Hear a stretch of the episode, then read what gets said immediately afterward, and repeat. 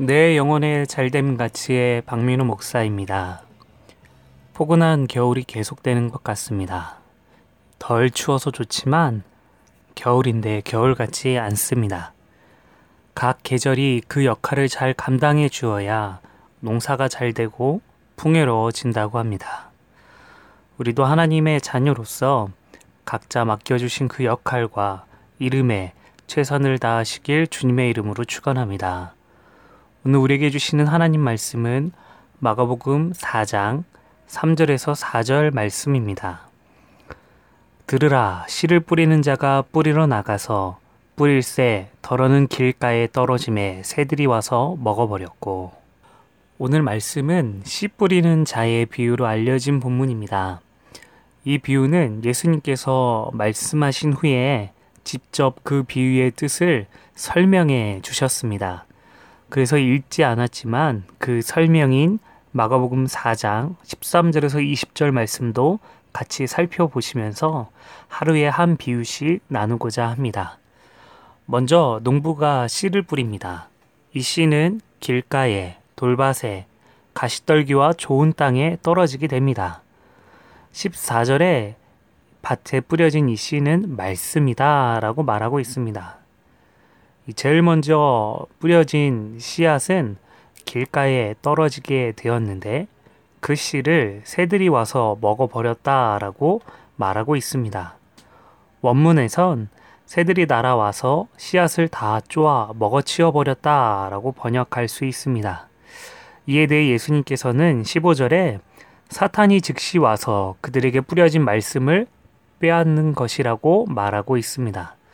그러나 오늘 본문의 강조점은 어떤 외적인 상황보다는 밭의 상태, 즉 마음의 상태에 더 큰 초점을 맞추고 있습니다. 즉 씨가 뿌려졌음에도 땅이 딱딱하게 굳어져 새들이 와서 먹기 좋은 상태다라는 것입니다. 이에 우리가 함께 나눌 영혼의 잘됨이 있습니다. 우리는 좋은 말씀을 들으면 우리 영혼이 잘 자랄 것이라고 생각합니다. 그러나 오늘 본문은 씨에 대해서는 동일함을 말씀하고 있습니다. 즉, 선포되어지는 말씀에는 책임을 묻지 않고 오로지 말씀을 듣는 밭에 대해서만 그 책임을 묻고 있는 것입니다.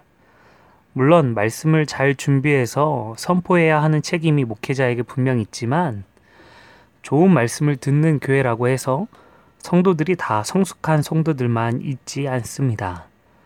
반대로 말씀이 약한 교회라고 해서 성숙하지 않은 성도들만 있지 않습니다. 즉, 어떤 말씀이더라도 말씀을 듣는 마음 밭이 제일 중요하다는 것입니다. 말씀이 선포될 때에 마음이 딱딱하게 굳어지고 완악하다면 말씀이 심겨지지 않습니다. 이런 상태에 사단은 곧 그 말씀을 빼앗아 가서 아무런 열매도 맺지 못하게 하는 것입니다. 우리는 말씀을 들을 때에 우리의 마음 상태가 어, 어떠한지를 잘 살펴보아야 합니다. 말씀을 들을 때에 내 마음이 딱딱하게 굳어져 있지는 않은지 보아야 한다는 것입니다. 예배드릴 마음의 준비가 되어 있는가? 말씀에 집중할 마음의 준비가 되어 있는가?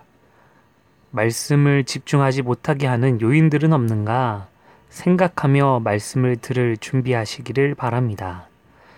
말씀의 질에 따라 내 영혼이 변화되는 것이 아니라 내 마음의 상태에 따라 내 영혼이 변화된다라는 이 사실을 기억하시면서 마음을 기경하시는 저와 여러분 되시길 소원합니다. 영혼의 잘됨 같이 범사에도 잘 되시는 하루 되시길 축복합니다. 오늘도 주님과 함께 짜요짜요 하십시오.